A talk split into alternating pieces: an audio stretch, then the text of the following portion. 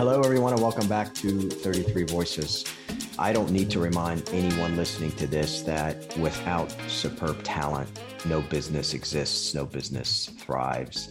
Without an inspired and inviting workplace environment or culture, like we like to call it, that talent certainly stagnates. And few understand what it takes to attract and retain world class talent than Daniel Coyle.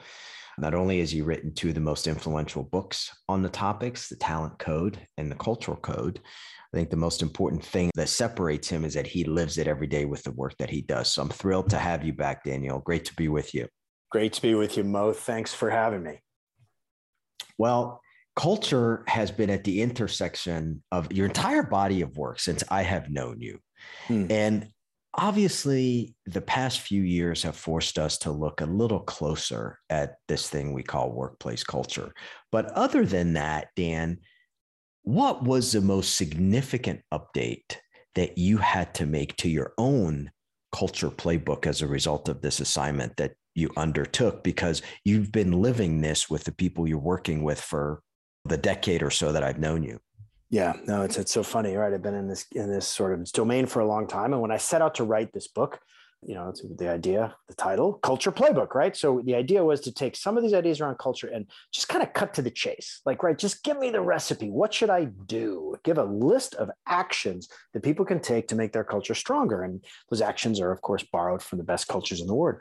And so I thought this would be like I made the same mistake I make with every book. This will be simple, right? It's sort of like, how, how hard can it be? I've been collecting these actions for a long time. I'll just list them and describe them and I'll be done. And as I, I did that, and as the world went through this extraordinary moment that we're living through with obviously COVID, but with sort of social justice issues and with hybrid, a whole bunch of things, yeah. technology and society and polarization, all of these things, these changes in our landscape it really made it clear to me that, you know, it, it the book that I was trying to write wasn't the right one. That the book that I needed to write was something that was more of a conversation, something that was more that gave people an opportunity to do something that they're not able to do often, which is to pause and to reflect and to sort of pull back and think. So as a result, the book is less of a cookbook and way more of a workbook or a workshop, you might say, where it's a series of sort of thoughts and exercises. And that to me was the overarching surprise. Like, like uh, you would sort of think, well, there's just a series of best practices around culture that would will work for everyone. And that's a little bit true, but the deeper truth is that you know culture is complex, and and every thing you do, there's a there's a really great distinction between things that are complicated and complex. Is that something that you've heard about before, Moe, or should I? Absolutely. Yeah, please dive in. Yeah. I mean, it's like, you know, some problems in the world are complicated. That means there is an answer. There's a cause and effect, right? I can give you the instructions to build a Ferrari engine. And if you follow them exactly, you will build a Ferrari engine. There is a one pathway. X leads to B, leads to A, to D, to B, and then you can build it. Other problems are not that way. Other problems change and morph and change you. And that's a problem like raising a child. Like, I can't give you an instruction manual for doing that because everything you do, the child will change and you will change and the whole system will change. So, that eh, raising a child is complex and there's no linear cause and effect there's there's just sort of this process of of experience and reflection and experience and reflection trying things and seeing what happens and moving in a direction and seeing patterns. And so that's the distinction that i think is captured in this in this book. A cookbook would be saying look culture is just merely complicated. Here's how to build your ferrari engine. That's mm. not actually how it is. You know if you want to build a culture you have to get into this complex space where you're going to try some stuff. It's going to surprise you. You're going to notice some things, and then you're going to get a little bit smarter, and then you'll try some other stuff. And and this book is meant to be kind of an experiment kit, right? Uh, here's a bunch of good experiments to do, 60 of them that are taken from the best cultures on the planet things that work for them that can be adapted for you and then there's all these other questions that I sort of getting people to reflect on what makes their culture strong, what makes their culture weak, what should they work on. So that was a surprise was just how conversational I think this this space is and how much it demands this skill set that kind of ironically it's something that the world uh, doesn't leave us time for you know our world is more filled with action than ever right? The world just just getting through your to-do list and these workflows and ticking off the next thing to do and the next thing to do and you go to the next project and really carving out time to like press pause and zoom out and say what really matters here? Where where are we going? How are we getting energy? How are we getting good information? All of those kind of super basic questions that's where it's at right? Is this you know pausing like is productivity i guess is a way to say it. And and that was something that i think i really learned deeply as a process of writing this book. So, in your own reflections over the past couple of years, obviously the work that you are doing and have done with leaders and organizations and sports teams didn't stop. I mean, it didn't come to a complete mm. halt. So, in right. your own reflections and then your experiences with working or observing those leaders, what yeah. was it that you started to see happen that perhaps wasn't as clear with the talent code or the culture yeah. code? Yeah, totally. I saw an elite level of experimentation, an elite level of sort of people saying, look, we can't be together because of COVID, but let's create a forum where we invite leaders from other organizations that are like ours and let's bring in a speaker every lunchtime and let's see what happens there. Let's do that experiment, right? Let's do this other experiment, trying things. There's a company I just heard about that um, you know it's completely virtual company but they're doing this experiment where they're getting together about every eight weeks in an exotic locale and spending half their time kind of having fun together and half of their time getting work done. And the rest of the time they work virtually. Is it is it the answer for everyone? No. Is it a really interesting experiment? Will they learn from that and continue to adapt it to their context and their people and their challenges? Yeah. So that i saw that. The other thing I saw was kind of elite communication. People, when we are communicating virtually, it is really hard to create the kind of attention, energy, chemistry that you can in real life. And so the good leaders I saw saw that obstacle right away and saw and tried different things to get around it. And when people were not speaking up in a meeting, they're the ones who say, Hey, we haven't heard from Moe yet. Like, Moe, what, what's going on in your brain? Tell us, you know, really curious. And that that curiosity and that that entrepreneurial kind of energy to connect and to to make sure voices are being heard. Saw that definitely sort of elite levels of of communication and of experimentation. And the other thing i saw was real frustration. The, the more you are powered by culture, the more frustrating it is to, to deal with all of the constraints that we had to deal with. And, and beyond that, I guess, and it sort of started to play out in the last few months, I saw a sort of faith that you know, when we get back together, and even if we can only be together two or three days a week, there was kind of a, they kind of shared a hopefulness about that. Maybe that's common with a lot of leaders that they tend to be kind of hopeful, optimistic people. But in the organizations that I've visited and looked at since the sort of shackles of COVID had started to come off, and they've done these experiments with maybe they're together two days a week, maybe they're together three days a week, uh, maybe they're doing like that guy and getting together every six weeks.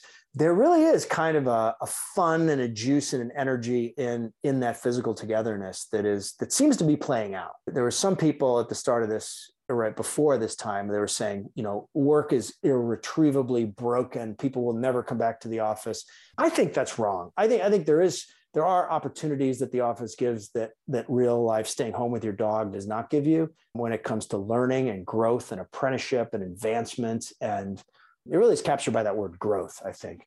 And people who are interested in growth are interested in in doing that you know spending physical time together learning from each other and what is it going to take for that to be operationalized? What is it going to take for that to have some permanent element, continual experimentation and superb communication? That's inviting to me. Yeah, no, and I think some of the most interesting experiments around kind of normalizing new types of interacting. And, and one area where I've seen that is in normalizing the conversation around mental health. When somebody sprains their ankle that you work with, you see that mental health is no different. And that idea, which is moving through our society now, where that is that is becoming normalized. There are some leaders at Genentech who filmed videos of themselves talking about their own mental health challenges. They put it under a hashtag Let's Talk and are kind of normalizing people sharing that. That's new. That's really interesting. That provides a depth and a shared vulnerability that maybe did not exist, and maybe even a type of supportiveness that is new in this world. Another sort of experiment in this area that I've seen that I think is kind of exciting is an anxiety party. So when you get together with a small group of people you work with, not your bosses, just kind of your peers, and each of you shares three or four things that you're most worried about. Maybe it's a presentation that's coming up, maybe it's a relationship with a boss or something like that. Maybe it's a performance review, whatever it is, and you share that and then the group rates your anxiety on a scale of 1 to 5. 1 is don't worry about it. 5 is yeah, you should give that some real thought. Yeah, it's worth being worried about. And then they brainstorm on ways to help the stuff that is worth worrying about. And it's like this ventilation process where people can kind of safely share the stuff that is, you know, the friction that they're carrying around, the, the rocks in their backpack that they've been carrying around. So that's interesting too. So despite and maybe because of this new hybrid virtual landscape that we're operating in, there are these really interesting experiments that I think will make it better all that said like i i've yet to see i don't think it's possible to have a like a real deep relationship virtually like i, I don't think it's mm. i think there's it's possible sure. to do some work it's harder to do creative work so i think it all speaks to the level of intentionality and and awareness that is going that are going to be really key skills going forward as we really need to pause regularly and think what is this meeting for?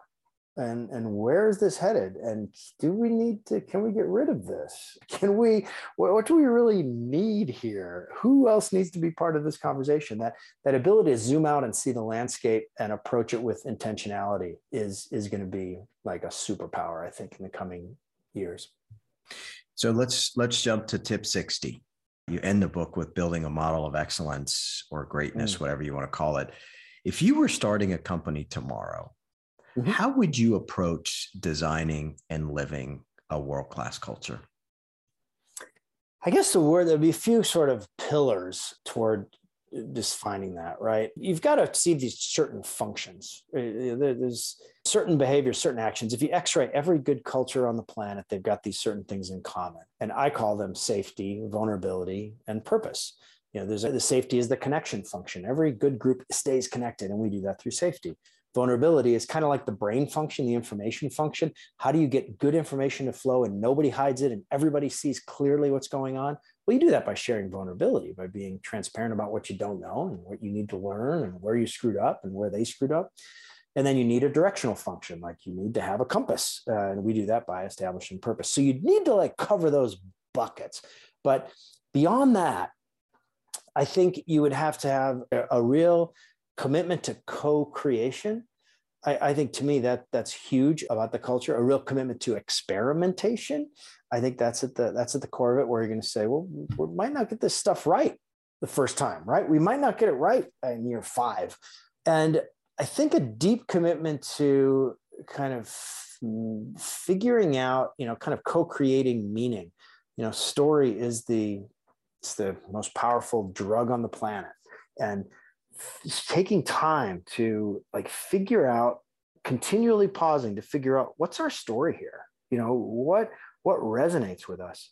I was just at a at a big tech company and they broke up into small groups and there was this one kind of microculture that was building you know what you'd call a mantra map you know just these series of short sayings that capture kind of who they are the problems they face what looks what great looks like what terrible looks like and one of the ones that they came up with was uh, do epic shit.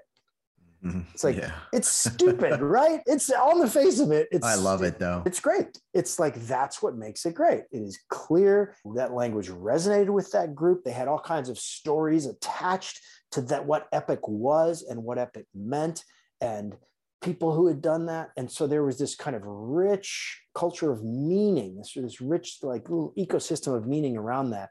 And to me, that's that's huge. And I guess the other principle I would have if I had the, you know, the model of excellence would be you got to help people flourish. Like at some level, it's not about work, right? At some deep level, nobody stands up at a eulogy and talks about what a great worker somebody was. Nobody puts on their gravestone, you know, how great performance reviews they had. And yet we spend all our time kind of kind of walking that. And so whatever culture it would be, I think it would be you'd have to have something that really included the whole person, the whole family, the whole community, and this idea of kind of joy and well-being being more important than work. And I think surfacing that conversation, you know, about that, hey, at the end of the day, you know, this is part of life. It's not all of life. But that last point that you made, that is probably the one area that is not only most neglected, but sometimes just completely forgotten. This whole notion yeah. of well being or getting people to flourish.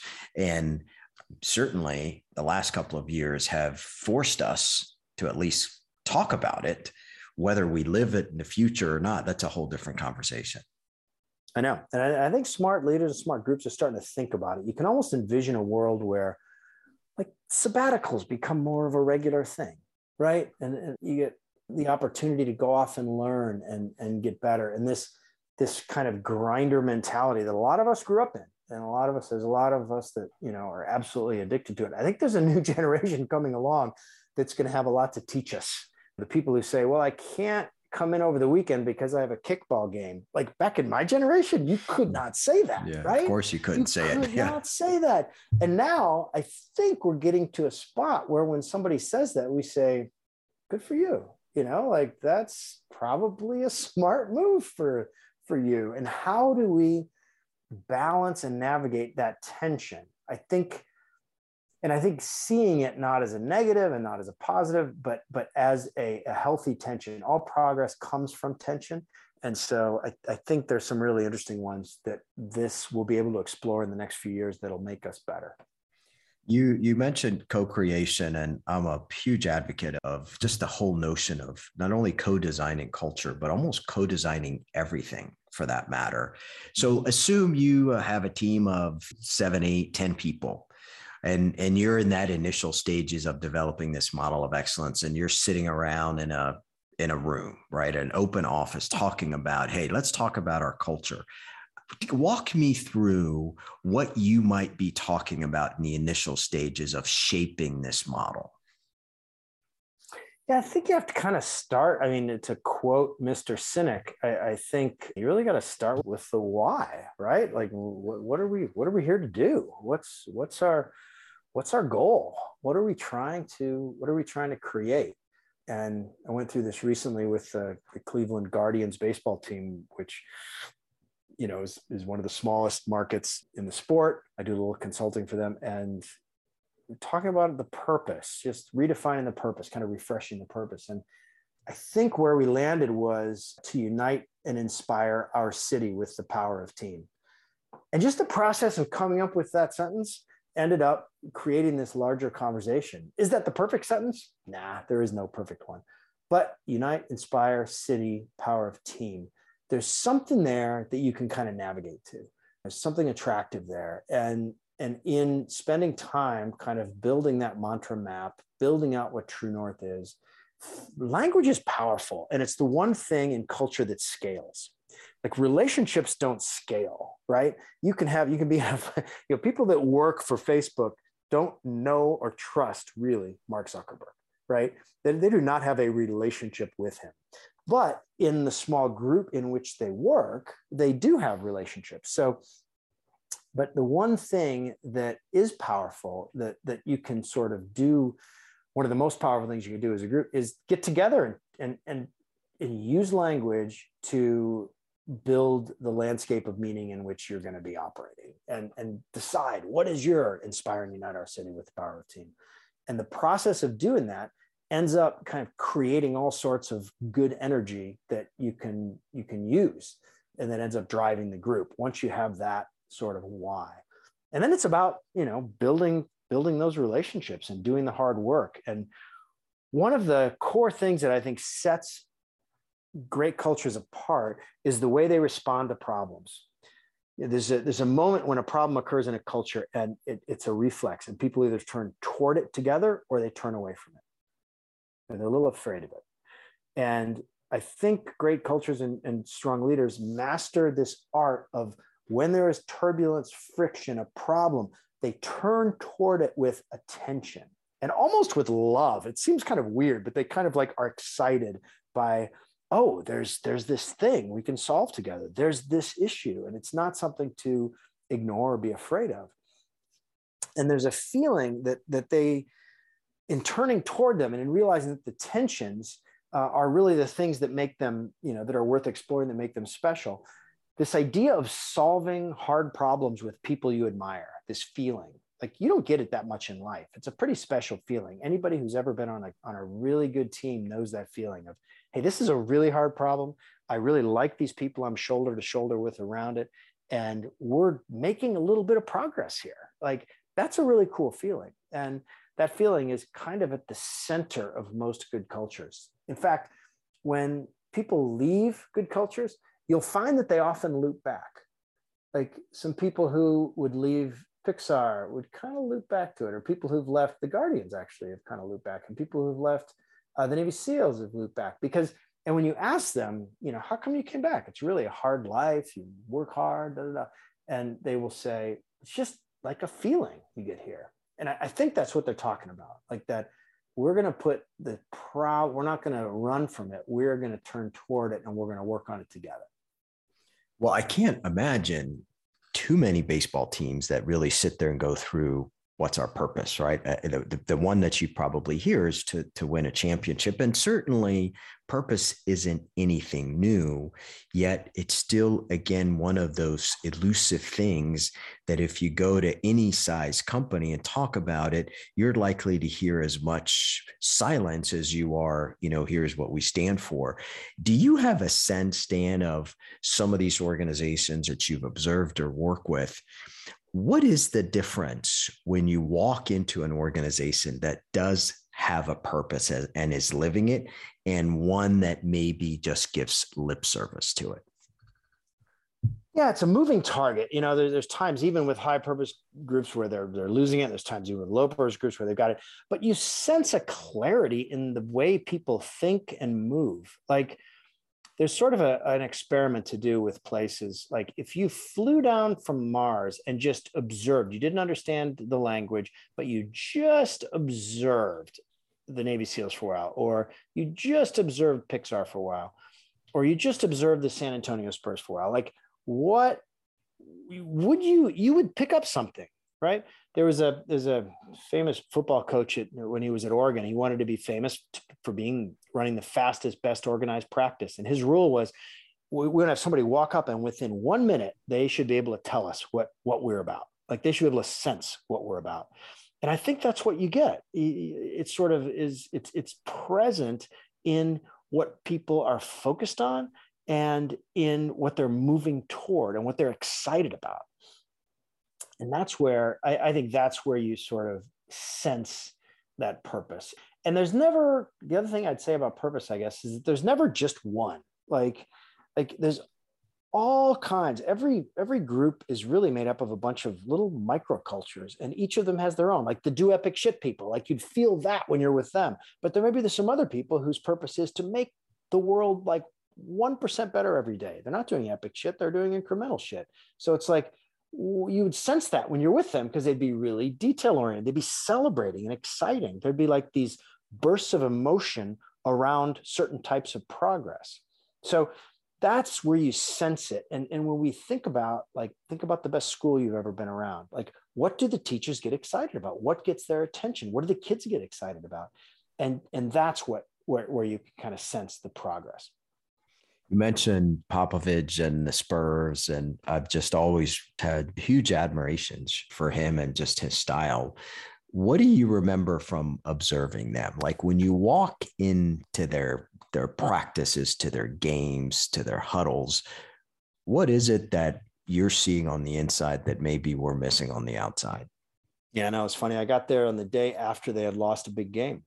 And so it was kind of a perfect day to get there And Pop went right over to the player who had missed the big shot and he put his hand on the player's shoulder and he kind of like wrestled with him a little bit. And then they started talking about not about the game, but about the dinner that Popovich had arranged for that player the night before and about hmm. the bottle of wine that Popovich had ordered. Like that's different, right?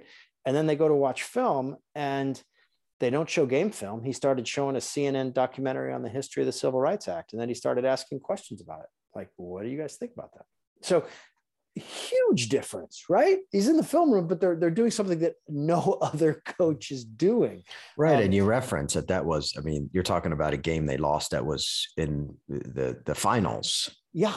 Yes. Exactly. Exactly. They lose the most heartbreaking loss ever. A time when everybody just wants to go home and despair, and his response is, "Team, everybody together. Let's go to the restaurant. Let's have a meal. Let's laugh. Let's have some wine. Let's be together."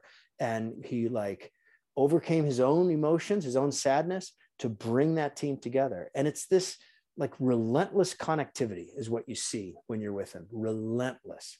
He's entrepreneurial in looking for ways to connect the team. And another crazy example was the night before the 2015 nba finals they're playing the miami heat the game's coming up and Pop starts talking about Eddie Mabo Day, which is a holiday for Indigenous Australians, named after a settler who sued the Australian government, Indigenous settler who sued the Australian government for his land and won. So Eddie Mabo Day, they have an Indigenous Australian player on the team, a guy named Patty Mills. So Patty Mills is sitting there. They're about to play in the NBA Finals, right? The next day. And Pop is talking about this holiday that no one's ever heard of except for him.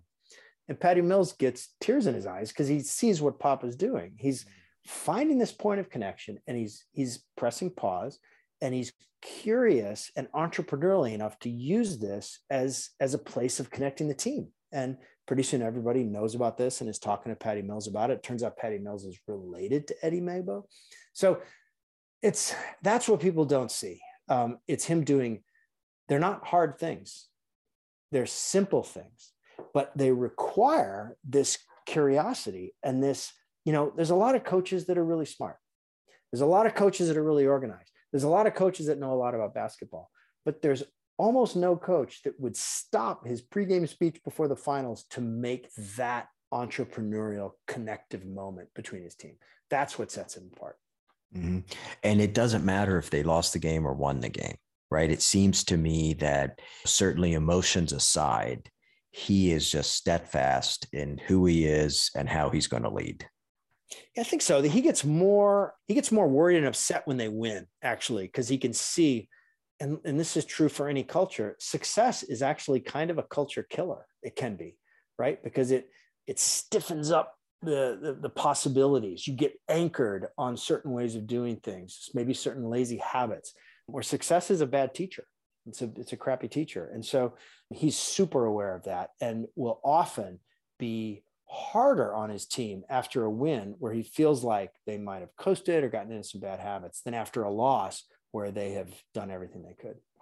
Well, and he seems to be one of those who gets this whole idea of diversity and inclusion. And oh, for man. whatever reason, I don't understand why it just remains this big topic there's certain things that are taboo that you talk about and certain things that aren't taboo that you talk about. And at the end of the day we're all human beings but people like him really just embedded in not only their style but who they are and live it. What can we just about this specific big elephant in the room dan mm.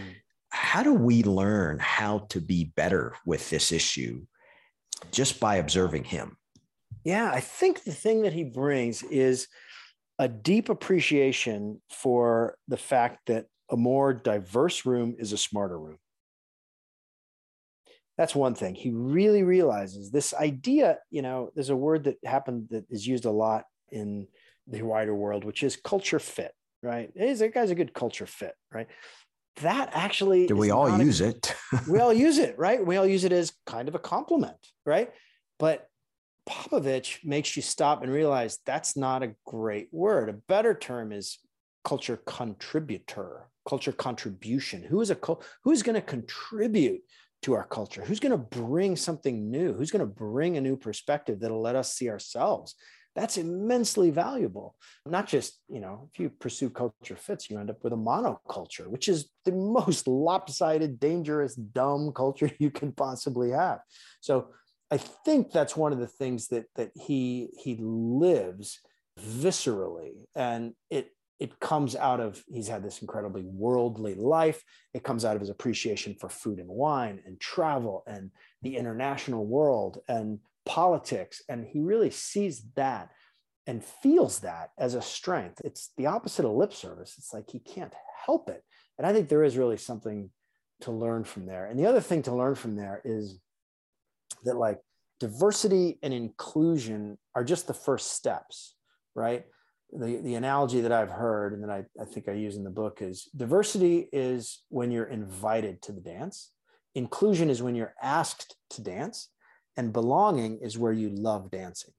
Yeah, I love that. And this idea that, oh, now we're diverse, oh, now we're including is not enough. If you're going to create a good culture and create that voice and that safety and that sense of direction, that sense of belonging, having the dance be fun. And I think that's where Popovich excels is in in looking for opportunities to make that fun and in, in bringing people in in a way that is really fun well you look at somebody like that right and then you look at what the NFL's been going through for the last couple of months, obviously for for for the yeah. past couple of decades, right? Night and right. day. They just can't seem to get it right. I know they can't. They can't, and and there's all kinds of all kinds of fascinating reasons for that. But yeah, they're a perfect counterexample, aren't they? One of the things when I was reading your tip about fallibility, and you were talking about Dave Cooper, I think, and mm-hmm. Ed Catmull at Pixar, and I was reminded of somebody who I had a working relationship with who just seemed to be the exact opposite as an individual who always had the right answers for everything, right? That he, yeah. they were the best at everything. Yet you have, you know, this Navy SEAL who's world class at what he does. And then you have Ed and his team at Pixar who kind of thrived by telling you, hey, I screwed that up or I screwed this up. What can you learn from that? Obviously, the Pixar culture is world renowned. Yeah, no, they are. And they're because they're alert. Like every good culture, the only real asset you have is your ability to learn fast.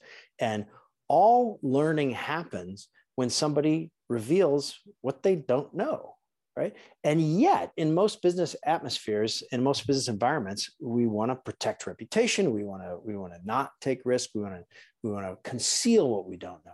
And so good cultures find ways to turn that on its head. And the main way is by leader signaling fallibility doing it first.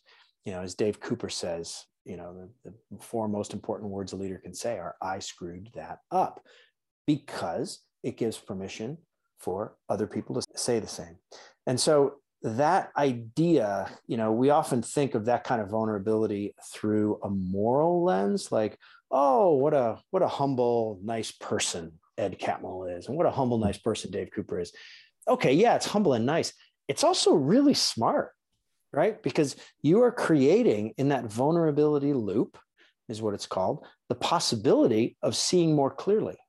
Vulnerability creates brains like that's the thing. We think of it in terms of our hearts, right? But actual vulnerability creates a group brain because you get a shared vision by me knowing that you don't know that, or by me knowing that you want to learn that, and by us being transparent with each other about where we're really at, you know. When we walk away from a project and we say, you know what, that was pretty bad, wasn't it? and, and you say, yeah, that was pretty bad. And we talk about why it was bad, we get smarter when we walk away from a project and say, well, that went well, and it really didn't, we both get dumber. So they are, they're really, really good because they realize that that vulnerability is the way you get smarter.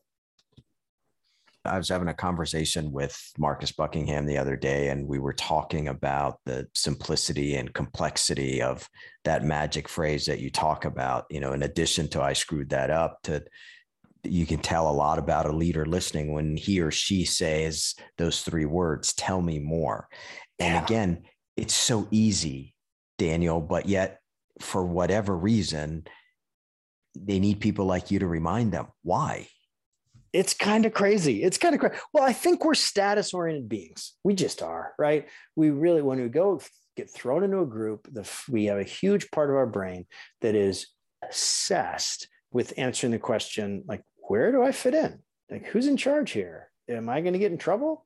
And we can't help it. Like, we've evolved through millions of years, and being ostracized from a group meant death. So, so this brain part of ours that is that is worried to death about are we in or are we out uh, makes a lot of sense to have. It was very useful for much of our evolution.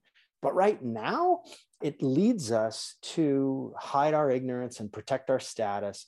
And so that's why these reminders are so useful. And that's as simple as they are. Like just saying, tell me more is such an easy thing to say. And that kind of unlocks the larger secret of a lot of these behaviors and tips.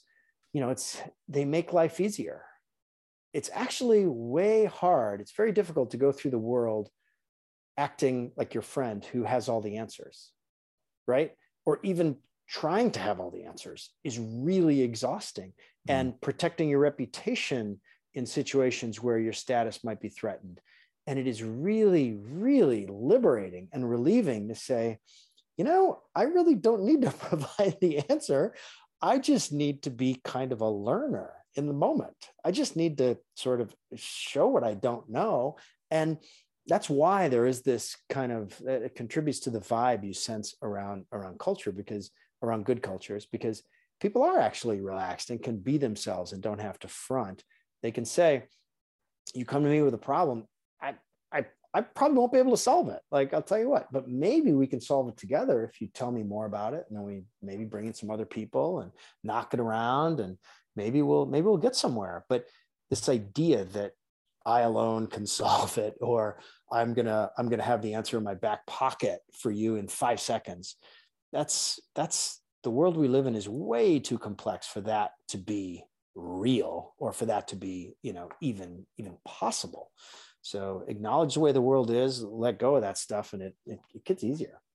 Do you think that maybe some of these leaders that that you've mentioned that we've talked about, Ed, Dave, Popovich, and some of the others, and what is are they just much more self-aware, or is it a level of confidence that just it almost kind of when you're observing them, you kind of it's almost effortless what mm-hmm. they're doing. Yeah. What do you think? Is that is it a self-awareness or what is it?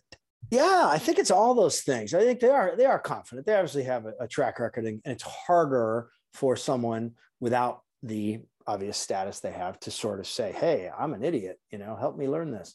Um, but it, is it is on a deeper level. It is self awareness. There's a phrase that Cooper uses called the backbone of humility, and I like that phrase because we usually think of humility as something that's kind of soft but hmm. it's actually not it actually takes a certain amount of of strength and self-awareness to say i don't know i, I don't have a clue about that like who should who else should we talk to and and that kind of if the self-awareness exists it it exists along the lines that you hear a lot of very wise people say the older i get the less i realize i know mm-hmm. right? That is a very, very common phrase and very, very common sentiment and very, very common experience of, of very smart people going through life. And I think these leaders have that same awareness where the scope gets bigger, the possibilities get bigger, their own ego gets a little smaller, and, and they realize, hey, the best thing I can do here, the most effective thing I can do here is kind of get a little small and and not pretend. And does that come out of confidence or self-awareness or some combination of both? Yeah i'd say it's probably both. Hmm, fascinating. All right two more quick things for you and i'll let you go. I have been using the after action review since i learned about it what in like the 90s or whatever. But again it's one of those things that's so common that you forget to use it but yet it's so powerful. Talk a little bit about that. Talk about your experience with it because again it's one of those simple things that that almost becomes a necessity for individuals and teams who really value excellence to keep yeah, in mind that.